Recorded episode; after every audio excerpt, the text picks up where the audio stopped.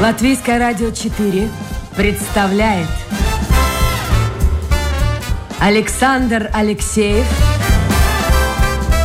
авторской программе Александр Студия.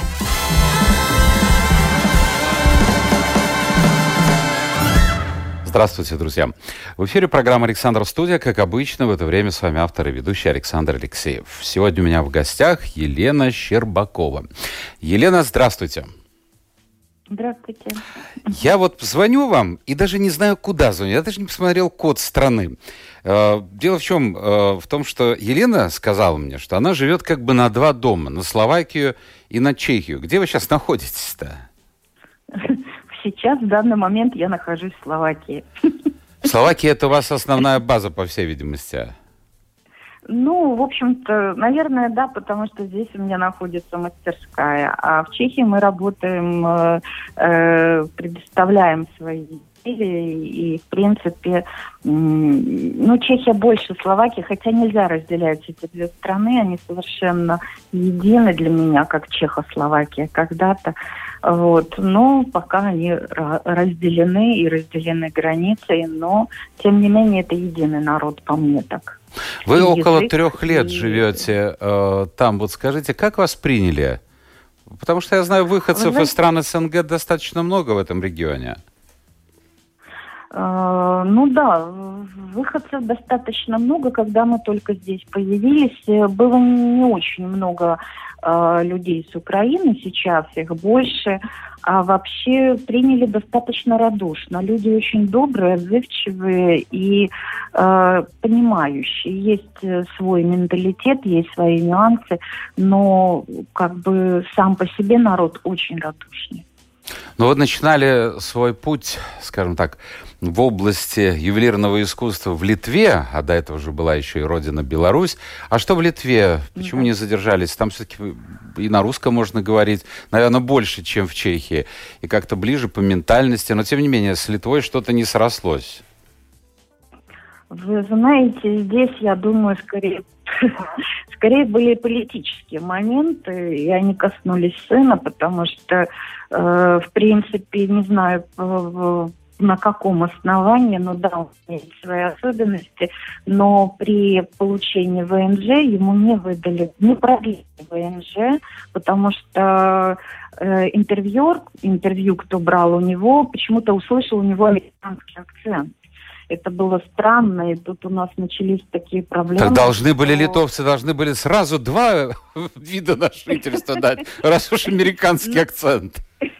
Нет, там как раз почему-то американизм идет как э, плохо, как когда-то в Советском Союзе, если у вас родственники за, за границей, так и в Литве было, если у вас родственники в Америке. И почему, э, я не знаю, этот клерк решил, что Юра большую часть своей жизни прожил в Америке, я не могу понять. Но ему не дали, не продлили ВНЖ, и мы уехали. А вы уехали сразу же, вот этот регион Чехия, Словакия возник? Да, Или какие-то да, были да. сомнения еще? Нет, мы, мы сразу уехали, потому что мы уже начали работать. Дело в том, что, естественно, в Литве мы начали работать с янтарем.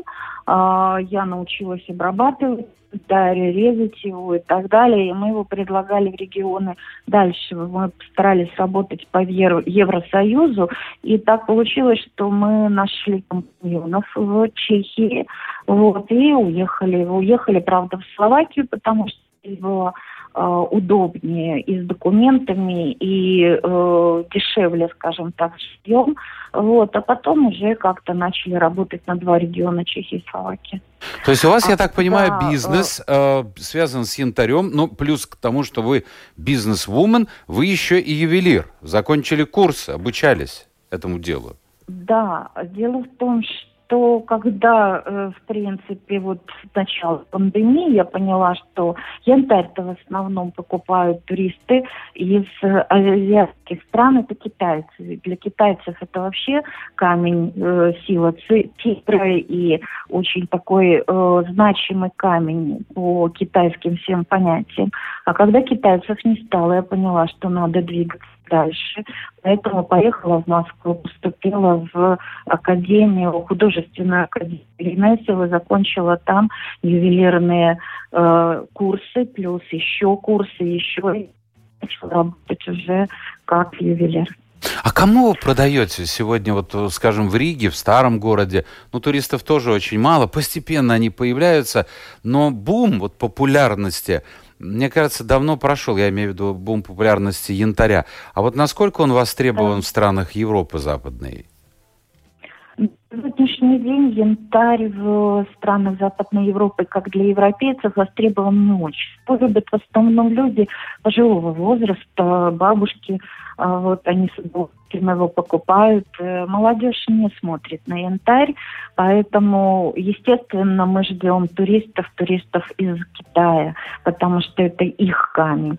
А пока туристов из Китая нет и не предвидится, их вообще нет, я не видела ни разу китайцев за это время. Поэтому мы сейчас опалами, с э, волтавином, национальным камнем Чехии, в принципе, который, в общем-то, знают и в Словакии в том числе, с гранатом и с э, другими уже меньше знакомыми камнями, там аметист и так далее. В основном мы сейчас делаем коллекцию. Вот в данный момент я разрабатываю хорошую коллекцию опалов. Послушайте, а вот вопрос, э, вы знаете такое выражение «сапожник без сапог», это очень часто так бывает. Я помню, приходил ко мне очень известный в Латвии парикмахер, что у него было на голове, но это, это, это надо было видеть. А у вас вот есть, э, ну, я не знаю, на руках, на шее какие-то украшения из янтаря? Или, или, или вот создаю сама, но продаю и не для себя это? Вы знаете, э, считается вообще очень нехорошей такой э, приметой художник не должен носить свои изделия. Я называю, э, я надеваю свои изделия, когда я продаю, бываю на выставках, и работаю на выставках, и работаю как э, не только как продавец, но как представитель собственной марки. Вот мы ее еще не успели зарегистрировать, но я надеюсь, что это будет марка называться Mozart Melody. А вот а тогда я одеваю. А так э, вообще считается, что художник не должен носить свои изделия, они не принесут ему, э, скажем, достаток. Вот. И я ношу, да, я ношу изделия, э, я ношу изделия из золота, но это знаковые изделия, это подарки, подарки от близких мне людей, которые, в общем-то, каким-то образом меня оберегают, защищают, и ну, я в это верю, скажем так. Лен, вернемся на три года ага. назад. Э, что ага. стоило переехать в Словакию? Вот как это все происходило? Э, уезжали вы с сыном? Сын взрослый. Сын взрослый. Вот как а, это все происходило? Виду, как я уезжала из Беларуси? Нет, нет, нет, как вы вот в Литве, значит, вам не продлили э, сыну вид на жительство, да. и вы решили уехать в Словакию. Ну, вот а как это? Сначала жилье, наверное, нужно было где-то в интернете искать, работу, да, как, как да. все это происходило? А, ну, работу, в принципе, было проще, потому что мы уже имели, э, э, скажем так, партнеров, я знала, где и как будем работать, но, как всегда, последняя шла я вперед, а за собой тянула сына, потому что, скажем так, в Литве по нас прошли жестко, танками, можно сказать. Я до сих пор эту страну вспоминаю с содроганием, я вам честно скажу. Это было ужасно, это было не добиться. Кстати, я подала на них в суд, и выиграла суд, но мы уехали. Потому что то, что происходило там, было просто ужасно. Я была в шоке, я была в ужасе. а что вы имеете в виду? Это вот связано с видом на жительство?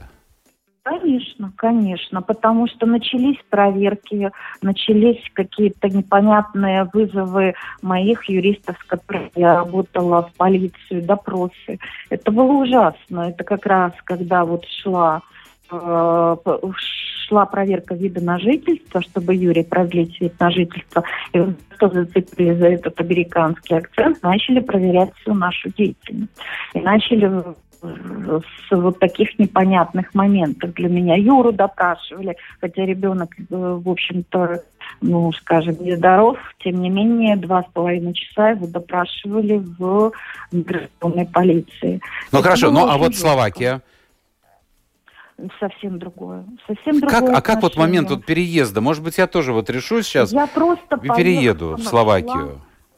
Нет, нет, если вам хочется, пожалуйста. Вот меня интересует, как, как это, с чего началось. Вот я открываю компьютер и начинаю смотреть, что мне предлагают да, риэлторы. искать, и в каком да, городе. я могу получить документы вида на жительство. Я нашла компанию, которая с юристами, куда я обратилась, э, собрала всю информацию, приехала в Братиславу, э, посмотрела, поездила, по поговорила еще раз с юристами, сказала, да, давайте будем оформлять документы. Открыла ИП, открыла ИП, потому что мы уезжали по бизнес-визе. Вот, я знала, чем я занимаюсь, составила бизнес-план. Э, и после этого подалась в миграционную полицию, имея вид на жительство в Литве. Они меня приняли, э, тут же как-то очень быстро выбрали на жительство в Словакии. Дальше, естественно, мы искали... А сыну? Э, а сыну как? У вас был вид на жительство в Литве? То же самое. Без точно проблем. так же мы точно так же, э, в принципе, то же самое, то же самое, то, те же все э, э, эти поступы мы все в полном То есть прошло все достаточно быстро. Жилье. Вот как нашли жилье? И, кстати, как Жилье вы нашли место, где жить? Искала Э, вы знаете, мне просто повезло. Есть тут такой сайт базар.ск. И стала смотреть сначала квартиры, поняла, что я не очень хочу квартиру, потому что мне нужна мастерская, для этого нужен дом.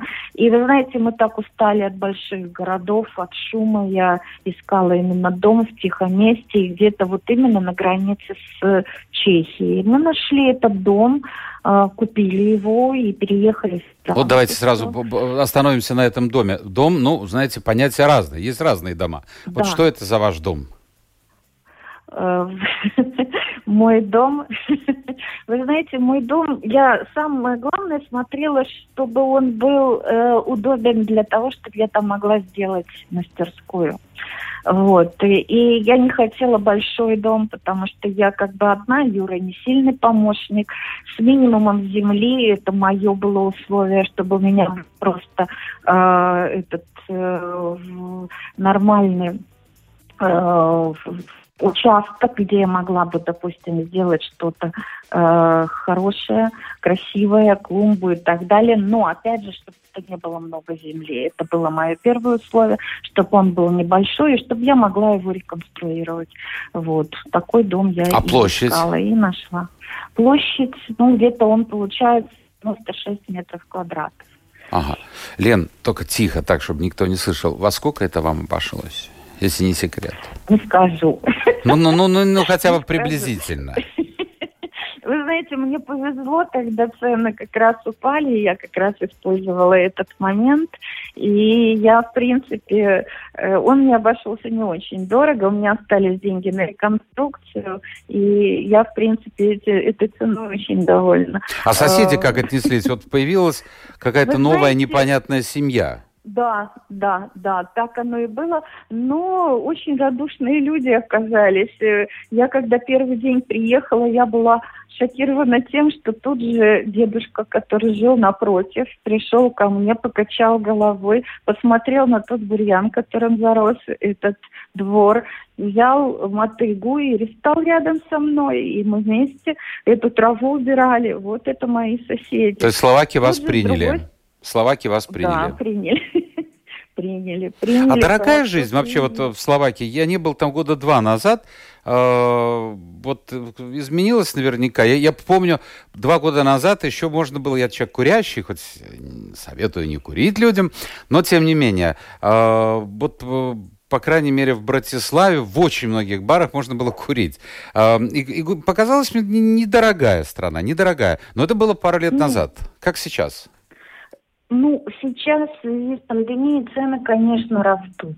Растут они очень мощно, вот, и, но э, растут в основном на ставы, то есть это господи, строительные материалы. Вот. По продуктам, в принципе, нормально. Что касается курения, то я тоже обратила внимание, что в барах есть очень много мест для курильщиков. Мне это не очень приятно, я сама не курю. А вам надо в другую, вот, вот в другую сторону. Вам налево, а мне направо. Ну да. Надо же заботиться о всех. Понятно. Да. То есть я, в общем-то, даже не задаю вопрос, ну, ну хотя нет, задам. Э, я так понял, что Словакия вам по душе и никуда дальше вы пока двигаться не собираетесь. Нет, нет. Мне здесь нравится. Здесь рядом Чехия, здесь рядом все, что нужно. И, в принципе, здесь, э, вы знаете, очень хороший климат. Это очень большое дело, потому что после Беларуси, конечно, вот этот горный воздух, э, чистый воздух, э, это, это очень большое дело. Убедили, убедили. Надо, надо вот собраться. Но только вы скажите, что сейчас у вас тоже жарко. Или, или нормальная жарко, погода? Жарко. Жарко. Да? Сейчас очень жарко. И мне очень большой плюс, что у меня в доме прохладно. Но у меня в студии тоже прохладно. Ну, выходишь из студии, и все. Я вот смотрю, у меня монитор. Да. Люди некоторые смотрят. Вот сейчас, кстати, пишут, почему плохо видно. А потому что вот так вот. Разница температуры и запотела камера, я так понимаю. Потому что у меня на мониторе э, видно, ну, ну, в общем, так, так, вы знаете, так, туман, туман, туман. У нас страшная жара и тропическая погода, и, и, и в общем, совсем нехорошо. Ну, ладно. Я напомню, друзья, это программа «Александр Студия». Сегодня у нас гостях Елена Щербакова, или мы в гостях у Елены. Она попыталась э, начать свой бизнес, свою новую жизнь в Литве, но не все сложилось, и поэтому переехала в Словакию, живет как бы на две страны, на Чехию и на Словакию, занимается ювелирным бизнесом, связанным с янтарем, но, но, но это лишь одна часть жизни моей гости. Как много испытаний, как много интересного и трагичного было в ее жизни в первой части ее жизни в Беларуси. Об этом мы поговорим буквально через одну-две минуты. А, оставайтесь с нами. И, естественно, вы можете задавать вопросы в интернете, зайдя на домашнюю страничку Латвийская радио 4, программа «Александр Студия». Мы работаем в самом, что ни на есть, прямом режиме. А, и слушайте нас и пишите. Итак, Лена, угу. вот скажите мне, пожалуйста, вы же врач по профессии. Вы да. отличница по жизни были. Вот везде какие-то да. красные дипломы, школа с золотой медалью. Ну, прямо, ну, ну все. Ну, и, и профессия-то какая у вас? Онколог, потом гинекологом работали, руками будут отрывать. У нас не хватает в Латвии врачей. Я думаю, в Словакии точно такая же система. Потому что уровень жизни там пониже, чем в ну, соседней, скажем, Австрии, и люди едут туда. Благо из Братиславы до Вены идет электричка, и ехать-то там ничего. Вот, скажите мне просто, вы не пытались вернуться все-таки к своей основной профессии? Знаете, как вам сказать, здесь очень сложный вопрос. Я долго думала над этим. Э, все-таки я почти 23 года работала хирургом. Я стояла у стола, и вы не представляете, что это за адский труд. И, и к сожалению, этот труд э, ну, скажем так, э, не оценен до конца ни в Беларуси, ни, э, мне кажется, даже в других странах. Возможно, вот пандемия сейчас показала, что все-таки труд врача должен быть на высоте, и его должны принимать так, как э, он того достоин. Я выгорела. Я выгорела, наверное, очень сильно, и я попыталась, я попыталась в Литве нострифицировать диплом, нострификацию прошла, но когда я обратилась а, с э, просьбой помочь мне найти работу как-то не срослось. То есть я не знаю, вроде бы врачей везде не хватает, но, наверное, где-то судьба вот так вот поставила стоп. А в Словакии не человек... пытались? Нет, Словакии я уже не пыталась, потому что у меня уже был как бы нацеленный бизнес, и я уже шла по накатанной, и мне метаться, наверное, в той ситуации было не совсем разумно, потому что, понимаете, в Словакии, в Чехии очень низкие зарплаты врачей. 800 евро в месяц для иммигранта здесь не прожить это невозможно. Поэтому, тем более, имея еще, скажем так, ребенка, которого надо еще содержать, это нереально. То есть за квартиру где-то надо платить, там еще что-то, еще что-то. И 800 евро это... Это, это зарплата врача 800 евро? Да, да. Слушайте, зарплата так врача. Они... они все работают на две ставки, на полторы. ну, у нас тоже работают, но у нас семейные врачи получают очень большие э, суммы, ну, по сравнению с той, которую вы указали. Ну, возможно, сем- семейные врачи получают так, но здесь э, почему не хватает врачей? Врачи уезжают, уезжают в страны, где они могут зарабатывать. А здесь, к сожалению, зарплаты врача, первое, что я, конечно, делаю, это пошла разговаривать со своими коллегами и спрашивать, как можно это здесь сделать. Ну, во-первых, нострифицировать диплом и пересдать диплом здесь очень сложно. В Германии значительно легче это сделать, чем здесь. Это раз. А во-вторых, э, зарплата. Все же все упирается в зарплату. Вот, поэтому, Лен, я вам подскажу как... одну вещь. Вот я, я, я понимаю, mm-hmm. это решать-то вам. Э, если вот прозвучала такая фраза «я перегорела», конечно, в медицине, если человек перегорел, то, наверное, сложно вернуться. У меня есть знакомый, один из ведущих хирургов Латвии. Он э, работает, ну, скажем так, наездами в Великобритании. У него все документы оформлены, его приглашают, он, скажем, в два месяца, одну неделю проводит там, проводит операции, ну и, конечно, заработная плата несравнима с той, что он получает здесь в Латвии. Вот, может быть, такой вариант, вы сказали, про Германию подойдет? Германия, да и Австрия-то рядом. Ну, дело в том, что если бы у меня была какая-то научная степень, я была скажем, защищена у меня было или докторское звание, или хотя бы кандидат медицинских наук, наверное, это было бы возможно. Но сейчас, что я приду и скажу, здравствуйте, я такая Лена из Беларуси, которая умеет оперировать, дайте мне работу. Но это же звучит смешно просто. Поэтому, да, в принципе, конечно, в какой-то степени мне обидно, потому что опыт у меня огромный, особенно эндоскопических операций, могу научить и могу все это. Но, к сожалению, как вам сказать, э, я все же иммигрант, и э, я здесь пока еще никто, наверное. Поэтому трудно. трудно а вы ощущаете, вот вы сказали, с одной стороны, Словакии вас приняли, ну, по крайней мере, соседи, на уровне соседей. Но вот вы все время говорите, я иммигрант. Вот каким-то образом это ощущается? Э, ну, наверное, в принципе, так сильно, чтобы я с этим сталкивалась, может быть, я просто умею обходить острые углы, то, наверное, нет. Но все равно отношение немножко другое. Есть люди разные, и, наверное, э, если бы у меня было гражданство хотя бы Евросоюза, э, возможно, было бы что-то по-другому. Возможно, я просто не лезу туда, где скажем, где я могу получить отказ. Э, где-то я просчитываю эти ходы, но отказы бывают, я это слышу среди своих знакомых и так далее. И, конечно, есть работы, на которые мигрантов просто не берут. Это однозначно. Я думаю, это во многих странах э, происходит. Но это интересный конечно. парадокс. Видите, я был прав, что и из Латвии уезжает, хотя сейчас зарплаты медиков очень сильно выросли за последнее время, и такого оттока потока массового не происходит. Ну, ну, всегда люди ищут, где лучше жизнь, комфортнее. Так устроен человек. Тем более живем мы все в одной большой стране, э, которая называется Европейский Союз. А ваш статус, у вас вид на жительство в Словакии. Да. А как ты его... Пока вид на жительство. А вот пока. А дальше что?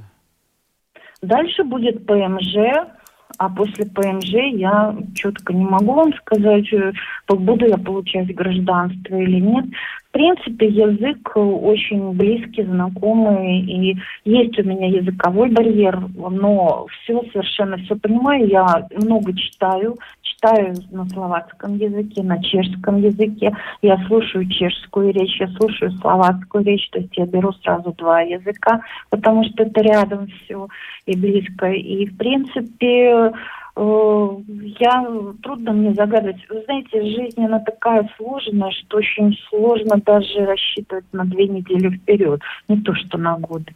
Я уже давно научилась, как у китайцев, искусству маленьких шагов, по чуть-чуть. Понятно. А вот вы уже ответили на вопрос Антона. Он спрашивает, язык словацкий похож на русский? Очень похож. Русский, э, чешский более сложный язык, словацкий более легкий. Он мягкий, он красивый, он звучный, очень много русских слов. Ну, скажем так, близких к русскому. И с белорусским он схож в том числе. Лен, вернемся к жизни в Беларуси. У вас жизнь, ну, действительно складывалась супер-пупер. Все, медаль, как я уже говорил, мединститут, э, хорошая работа, э, врач. Э, ну, ну, ну, чего еще? Чего еще? И потом появился ребенок. И у ребенка были проблемы.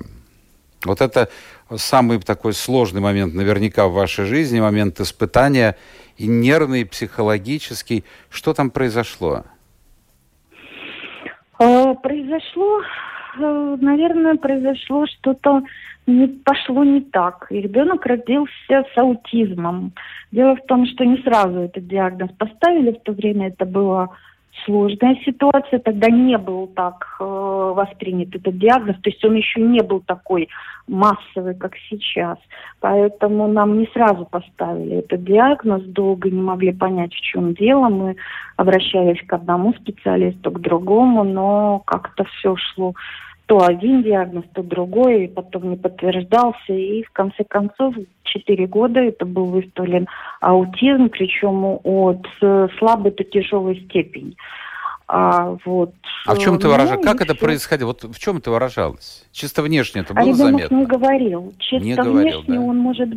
Да, он, может быть, был совершенно э, такой, как все, но он иногда вот Э, не замечал многих вещей. Он, знаете, жил как-то в своем мире. Это мне повезло, что я как-то все время улавливала его. Он был такой ребенок, э, скажем так, ожидаемый. Очень я его ждала и хотела, поэтому я к нему все время прислушивалась. А может быть, это еще э, врачебная эмпатия, когда, вот знаете, чувствуешь ниточку с человеком. И я все время боялась эту ниточку потерять, потому что периодически я как чувствовала, как будто он обрывалась, и он даже меня переставал слышать. Он мне говорил, он был в своем мире, он жил какой-то своей жизнью, и когда вот эта ниточка обрывалась, я его брала в охапку, мы уезжали, оставались где-то вдвоем, и опять налаживали вот эту ниточку. Вот. И вот это нас, наверное, и спасло. А это правда, что врачи вам советовали рожать второго и забыть об этом? Жизнь продолжается, надо идти вперед? А, ну да, был такой, я вам скажу, что каждая консультация у врачей это 10 лет вырванной жизни. То есть три дня я потом лежала, должна была прийти в себя, взять в руки, потому что кроме как 95% глубокой инвалидности мне ничего не, никаких прогнозов больше не давали. Поэтому и говорили, что да, налаживайте свою жизнь, э, выходите второй раз замуж, потому что ну, по статистике 80% таких семей распадается. Мы как бы эту статистику тоже пополнили. А вот. И да, да, Э, когда я спрашивала, что мне делать с ним, вот он уже есть, он живой, мне говорили, разводили руками и говорили, что ну, как есть, смиритесь. Вот. Но мне где-то, вот, знаете, было такое упрямство. Нет, нет, не буду с, э, мириться с этим. И я должна это как-то побороть. И, Но вам удалось начала... это сделать? Какой-то степени да. Мои коллеги, э, не, вы знаете, удалось. Не буду я лукавить, я скажу честно, мне удалось. Хотя даже мои коллеги э, не верили, что это возможно, но тем не менее мне это удалось, потому что я его полностью адаптировала, адаптировала настолько, что, видите, его даже хотят забрать в армию. Подождите, ну вот а как это все происходило? Ведь аутизм, насколько я понимаю, не излечивается. Излечить его а невозможно. Знаете, это очень тяж... это тяжелый адский труд. Я с ним работала как, э, как вам сказать, как по, по 10 тысяч раз. Э, понимаете, очень много литературы по этому поводу я перелопатила, и только, наверное, последние вот э, данные это Юнга, когда у ребенка не образуются вот эти нейронные связи, которые короткие нейронные связи, которые дают ему опыт и адаптацию в жизни. Вот. И чтобы, но все равно их можно тренировать, просто нужно дольше. Поэтому мы 10 тысяч раз повторяли одно и то же. Я в него как в компьютер закладывала программы и отрабатывала, отрабатывала. То есть это 24 часа в сутки работы. То есть я утром уходила на работу, э, в 4 часа я возвращалась, брала его, и мы начинали работать. Вот так. И суббота-воскресенье это было тоже расписанные от 8 утра до 10 часов вечера дни, а лето, отпуск, это все полностью с ним работа. Лена, были случаи, когда просто, ну, просто уставали, начиналась чуть ли не истерика, и опускались руки, и думала, ай, пусть будет как будет? Вы знаете, весной, вот весна, когда приходила, начиналось обострение, становилось хуже, и я тогда, да, я тогда э, бывали моменты, когда я думала, ну все, ничего не получается, все, все пропало, наверное, ничего не будет, э, надо дать возможность жить, но потом э, как-то брала себя в руки, за... наступал рассвет, ночь заканчивалась, и э, какие-то новые мысли приходили, новые идеи. И я шла дальше, я придумывала что-то новое, потому что, понимаете, таких детей я прочитала тогда, что хорошо выводить на стрессе. Стрессы бывают разные. И я решила, что надо давать ему положительные стрессы. И я придумывала все новые и новые положительные эмоции и положительные стрессы, чтобы он у знаете, когда он первый раз, э, вот э, у них, у аутистов нет мимики. Мало того, что нет мимики, еще и когда у него появилась первая речь, это была скандированная речь, безэмоциональная. И когда у него первые эмоции возникли, а это было в боулинге, когда мы с ним а, катали шары, и первый раз он крикнул «Е! Мама, я победил!» Это было вот такая первая победа, я хорошо помню, я поняла, что, наверное, я сдвину его. А он в школу, в садик ходил или все дома Ой, было? это было очень жестко. Я требовала, что его не хотели брать ни в садик, ни в школу. Я пробивала это буквально шашкой, потому что это было очень тяжело через комиссии, через все.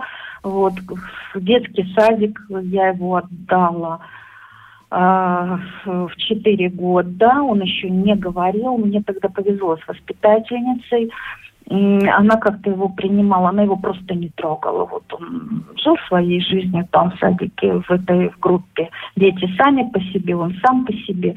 А, вот, э, и все. Но с заведующей, конечно, мне приходилось э, находить компромиссы, потому что помню первый день, хотя две недели я отходила четко с ним, для него новое место, это была проблема. Мне приходилось нести его на руках, две недели, чтобы он привык просто к местности. Понимаете, э, для такого человека войти в новую какую-то, в новое помещение, это все равно, что нам с вами войти в клетку с тигром. Поэтому я его брала в охапку и четко мы учились просто входить в сад, где есть дети. Вот. И это надо было научиться сделать. Точно так же мы шли в школу. То есть в августе мы начинали ходить туда, чтобы он привык к этим стенам, к этому зданию. А потом уже, ну, конечно, на линейку мы не ходили, но в класс тоже я отсидела какое-то время с ним, э, как-то его переключила на детей. Но это был интегрированный класс, это не было, не было общее обучение. Вот. Но мы поменяли пять школ и закончили частный.